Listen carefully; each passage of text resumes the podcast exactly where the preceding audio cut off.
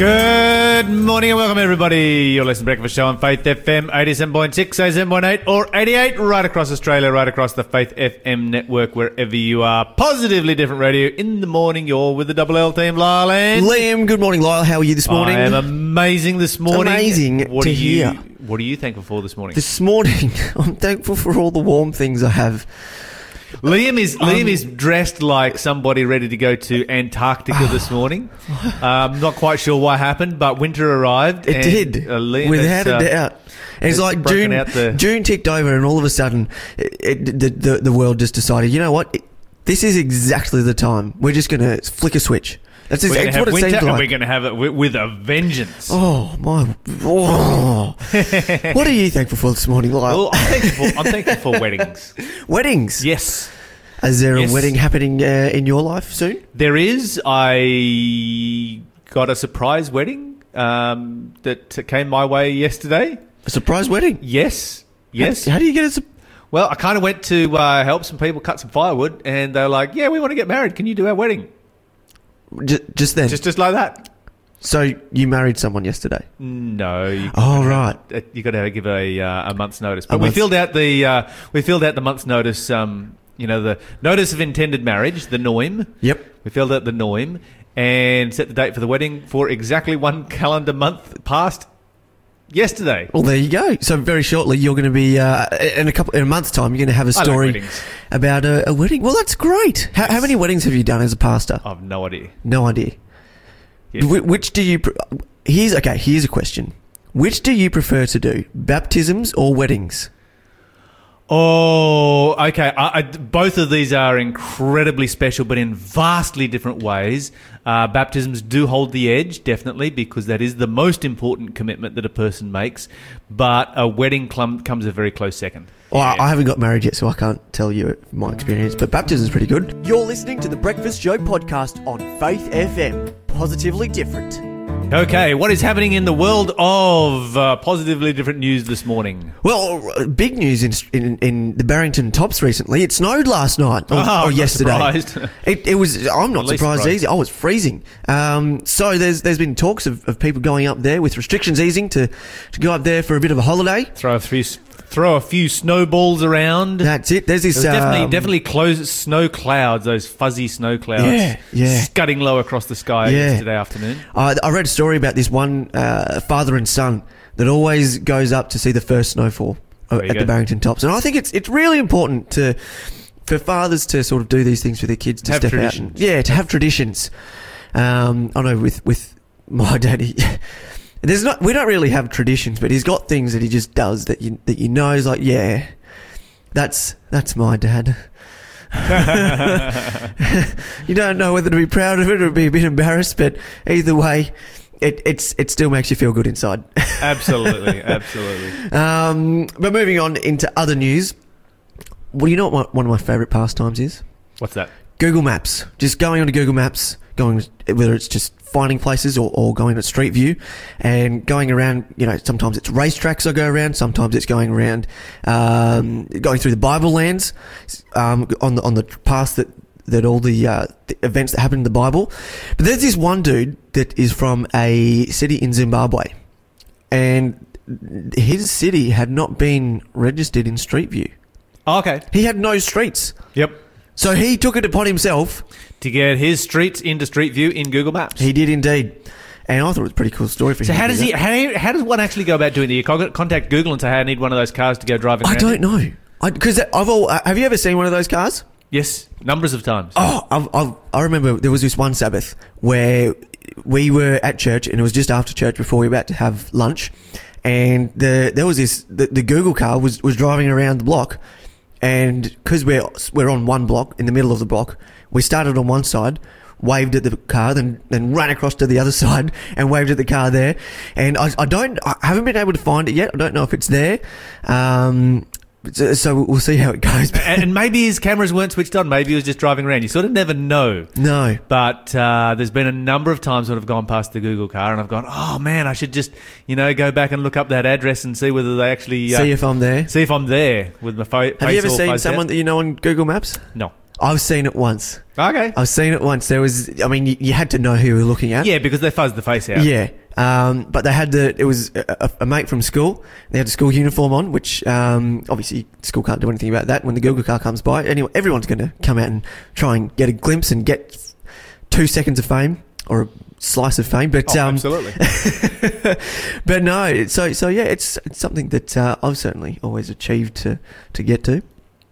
Anyway, moving on, there is, uh, there's this, this, this, I won't call it a couple, but it's not really a couple. There's this dog and the dog's owner. And it was a, the dog used to be a service dog in Afghanistan, did a couple of missions of, and tours. And there was this one, his very first tour that this dog did. Um, she, she went with an owner called, um, Byung Kang, or, or BK. Um, he's an American Asian soldier, or an Asian American, he's an Asian that's an American soldier. yeah, yeah. Um, so he went over there and he was helping the dog, and he took the dog to Afghanistan. And this dog, it was a detecting mines.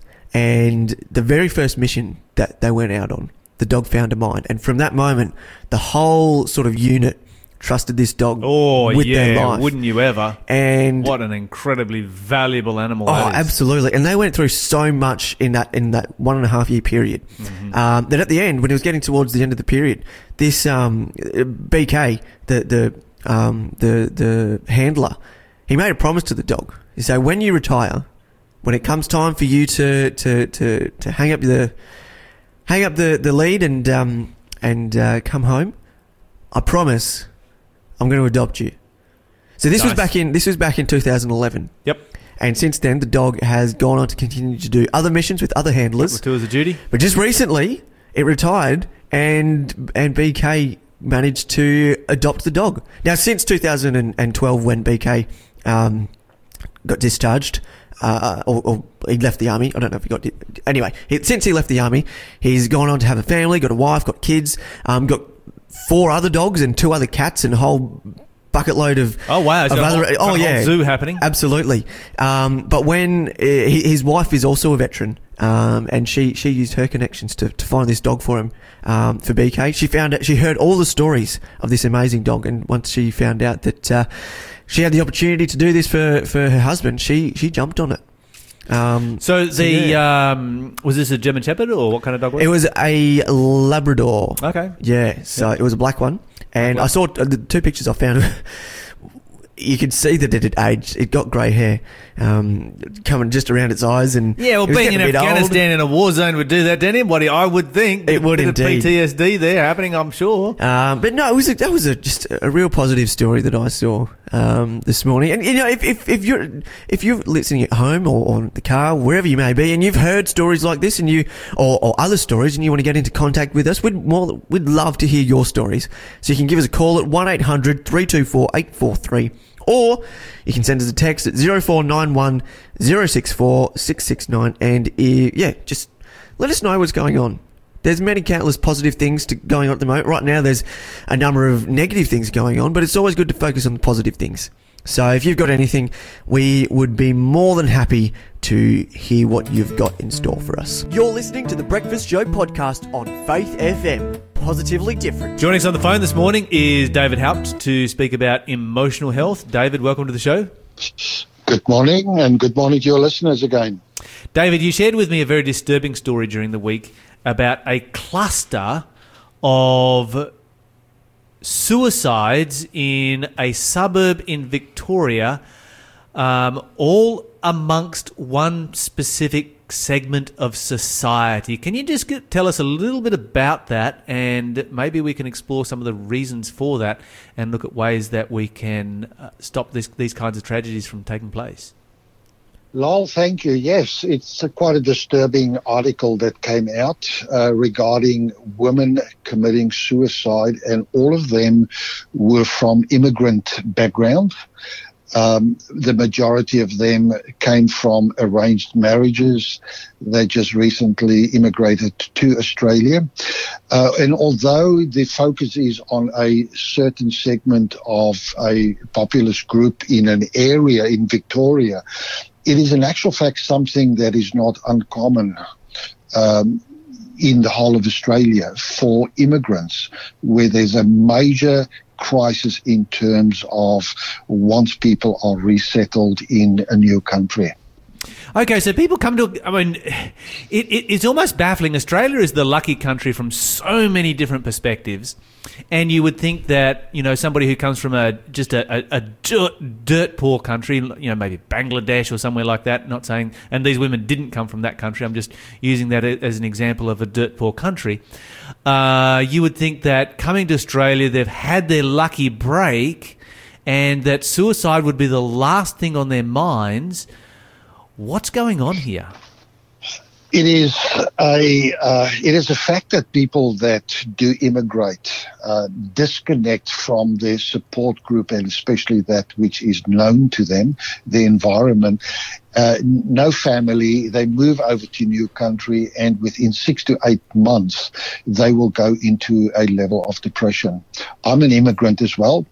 I packed up my wife, and myself, and my two kids. Each one of us had one suitcase in our hands, and that's how we arrived in Australia with nothing else.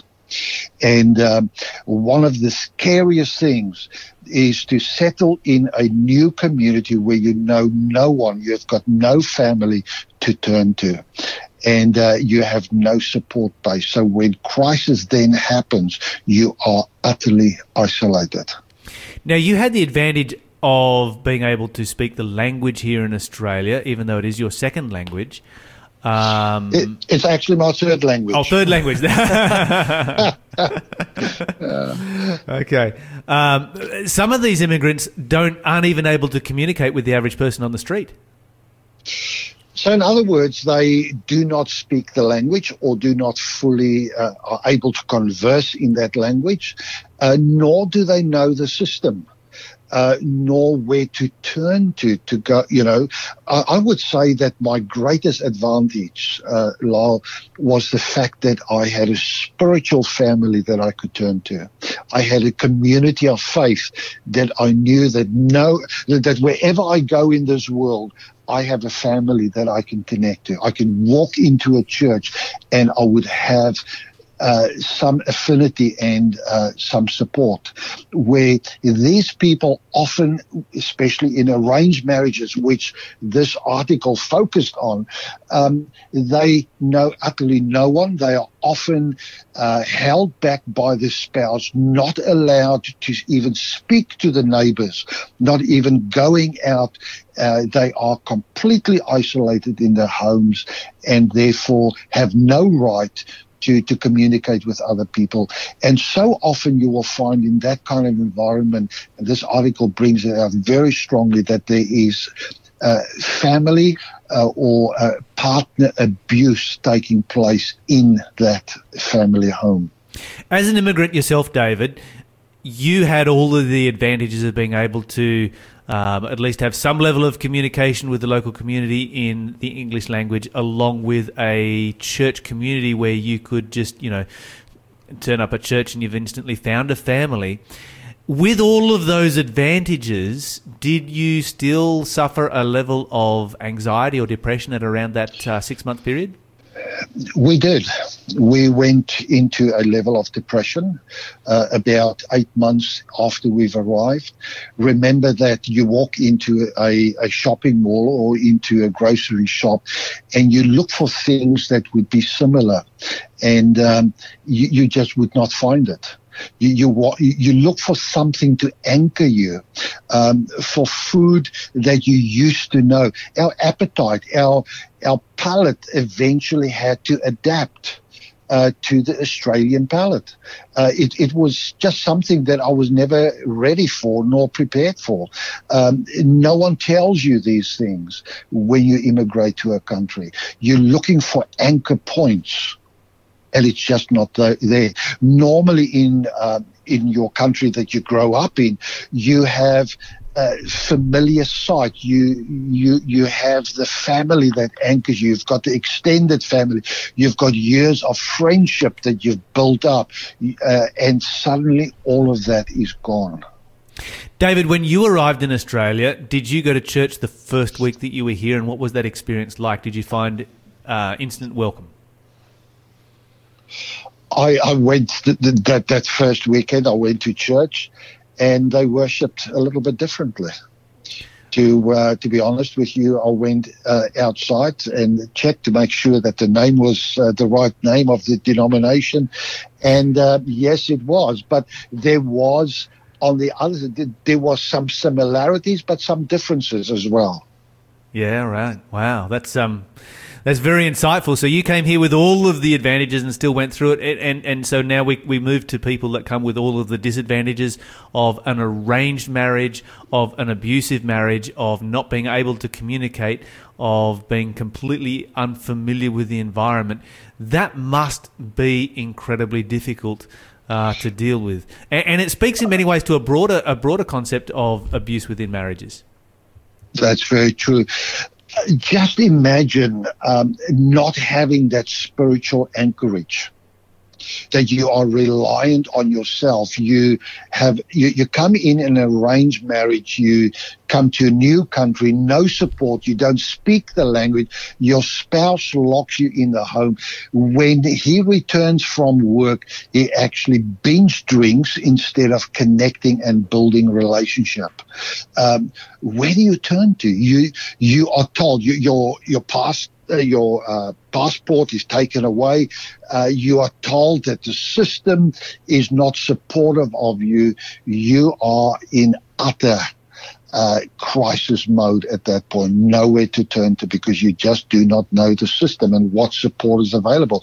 Over the years, I have worked with some of those uh, women that um, have come over through arranged marriages. But you know, the saddest thing is that this does not just happen in arranged marriages, it happens in Australian families as well. Yes, and I wanted to move on and talk a little bit about that. What causes this kind of isolation within you know an Australian couple getting together that we that assumedly at some particular point they're in love with each other and then it all goes pear shaped and you know one of the partners ends up completely isolated? You know Lyle, um, Matthew 24 verse 12 talks about the time in which we live that um, because of lawlessness you know it says that the love of many will grow cold we we so often fall in love but as I said last week, that falling in love often has more to do with the emotions and the feelings that I feel about myself when that other person shows an interest in me. So, in other words, our world is slowly changing to become a self-centered world where even in marriages it becomes self-centered. It's interesting that this article referred to a lack of attachment bonding in arranged marriages. But I would like to suggest that the lack of attachment to bonding also happens to some of the lifestyle that we have. Um, and, and I'm, I'm, just going to refer you a few times to scripture. First Thessalonians 4 verse 3 talks to young men and warns them about um, fornication. What does the word fornication mean? It's interesting. The Greek word that is translated as fornication actually is porneo. Oh, with the yeah. where the word pornography comes from. Uh-huh. And so often um, we enter into a married relationship, and, and I see it in the counseling room. Uh, just recently working with a, a, young couple where the wife is just uh, appalled at, at the way that a husband deals with her in marriage. And as we unpacked, and we discovered that he has been exposed to pornography from a very early age. In other words, his imprinting on the emotional, physical love of, of in, in marriage is based on what his imprinting of pornography has been. Mm-hmm. So, in other words, his wife is just a piece of meat that he can enjoy. There's yes, no it's bonding. No, it's no wonder that that creates then abuse within the relationship when uh, the, the the needs that they that people are expecting, the expectations are just completely unrealistic and non-existent and are never going to be met. And it's distorted. And the expectation on that marriage is that the spouse needs to act in a certain way. And when she doesn't, because the female wants to feel secure in a relationship, she wants to connect on an emotional level with her husband. And that is not forthcoming because the husband is demanding a, a activation of the physical side according to what his imprinting has been.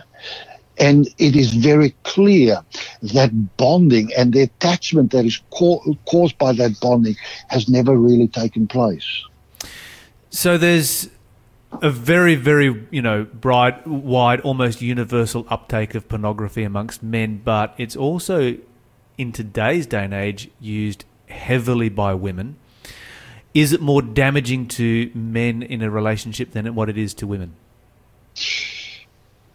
It actually is damaging to both parts uh, because research shows that uh, people that are exposed to pornography on a regular basis that their brain structure actually um, is restructured in exactly the same way and damaged in the same way as what cocaine damages the brain structure. So couples enter into a marital relationship with completely distorted visions about uh, what marriage and what intimacy plays in marriage relationship from a biblical perspective, God is saying uh, through uh, through Paul in the book of Ephesians five twenty five, he says, "Husbands, love your wife." Uh, have you noticed that the word "like your wife" is not found in that verse? And I just wonder why he used the word love, which is a command to love and not to like. Doesn't God want us to like our spouses? The very, very interesting point that you're raising there, David. I believe that he does. But liking has to do with my feelings and my emotion. And I have to there are days in which my feelings and my emotions are not trustworthy. And that is those days that I, out of principle, chooses that I will love my spouse as Christ loved the church. And, and that's a and that's a massive requirement right there. Some people look at the Bible and say it's a bit one sided, but the reality is that the Bible requires a man to love his wife to the point that he's prepared to give his life for her. And that's a very, very high calling when you think about it extremely high calling. It it requires a forgetting of self, and this is what you find in, in the psychopathology in in those marriages in crisis where a spouse eventually finds themselves that they just do not want to live anymore. Is that either one or both have come to the point where they've become so self-centered and self-focused that they do not live for the other anymore. They only live for themselves. I see that the modeling of Christian marriage is based on how Christ loved the church, where he completely focused on us, on the church, and loving us even to the point of death. Mm, David, we're out of time, but it's been very, very insightful to chat this morning. Just want to say that if you are living in an area where you know people who are socially isolated, then do whatever you can to connect with those people at this particular time. And if there is uh, abuse in your family or somebody's family that you know, let them know the the uh, particularly for immigrants uh, what facilities are available for them. You're listening to the Breakfast Show podcast on Faith FM. Positively different. Um, now, before Lyle, before we get to the uh, question of the day, I've got something I need to tell you. I've done something, and you're either going to love me or hate me for it. But, uh, you know, risks are made to be taken. Are you ready? Uh, kind of. Here we go. It is time for. Question of the day. I got a new jingle. Ah, the king of jingles sitting on the other side of the uh, studio right here. Oh, how good. What is the question of the day Not today? sure how, lo- how long that one's going to last for, but anyway, we will see what happens. Okay, our question of the day relates to the 144,000. Comes from the Jehovah's Witness, um, who is endeavouring to point out that the hundred that is only the 144,000 that go to heaven. Okay, so for those of you who might be unfamiliar with Jehovah's Witness teaching, basically the idea is that um, there are three classes of people in the world. There is the heavenly class, that's 144,000 who from 1918 and onwards get to go to heaven. um, which is 144,000 literal um, number of people. There is the saved class, um, who are going to find who are going to face a final test at the very end of time, and who will rule on the earth but never go to heaven. And then, of course, there is the lost. Okay, so the first thing I want to point out is that there are not three classes in the Bible. There is the saved and the lost. That's it. And the Bible says that everyone, not just 144,000, but that every single person on the planet needs to be born again to go to heaven. The second question we've got to ask is who are the 144,000? And we're going to look at that in a little bit of detail and also look at um, whether they are the only people in heaven or not. 144,000 are mentioned in Revelation chapter 7 and Revelation chapter 14. We find out who they are by looking at their geography. The Bible says, I looked, and lo, a lamb stood on Mount Zion, and with him 144,000 having his father's name written in their foreheads. If we look at the geography right here, we find that the 144,000 are standing on Mount Zion. It continues on in verse 3 they sung as it were a new song before the throne. So here we find they are standing on Mount Zion in front of the throne, and we also find out what they are doing. They are singing a new song. So they're standing on Mount Zion in front of the throne, singing a new song. If we go back to Revelation chapter 4, we find the Bible says in verse 6 Before the throne, there was a sea of glass like crystal. So here we find that the 144,000, if they are standing on Mount Zion in front of the throne, are clearly standing on the sea of glass singing a song. Are we clear so far? Yes. Okay, 144,000 standing on Mount Zion on the sea of glass in front of the throne. Now the Bible is going to tell you exactly who they are, and that is found in Revelation chapter 15, verse 2, where it says, I saw as it were a sea of glass mingled with fire, and those that had gotten the victory over the beast, his image, his mark, the number of his name, stand on the sea of glass, having the harps of God, singing the song of Moses. So here you've got the 144,000 standing on Mount Zion on the sea of glass in front of the throne. And the Bible tells you exactly who they are. They are those who've gotten the victory over the beast, over his mark, over the number of his name, and over his image. Now, we can all have the victory over the beast today, but the mark of the beast has not yet been enforced.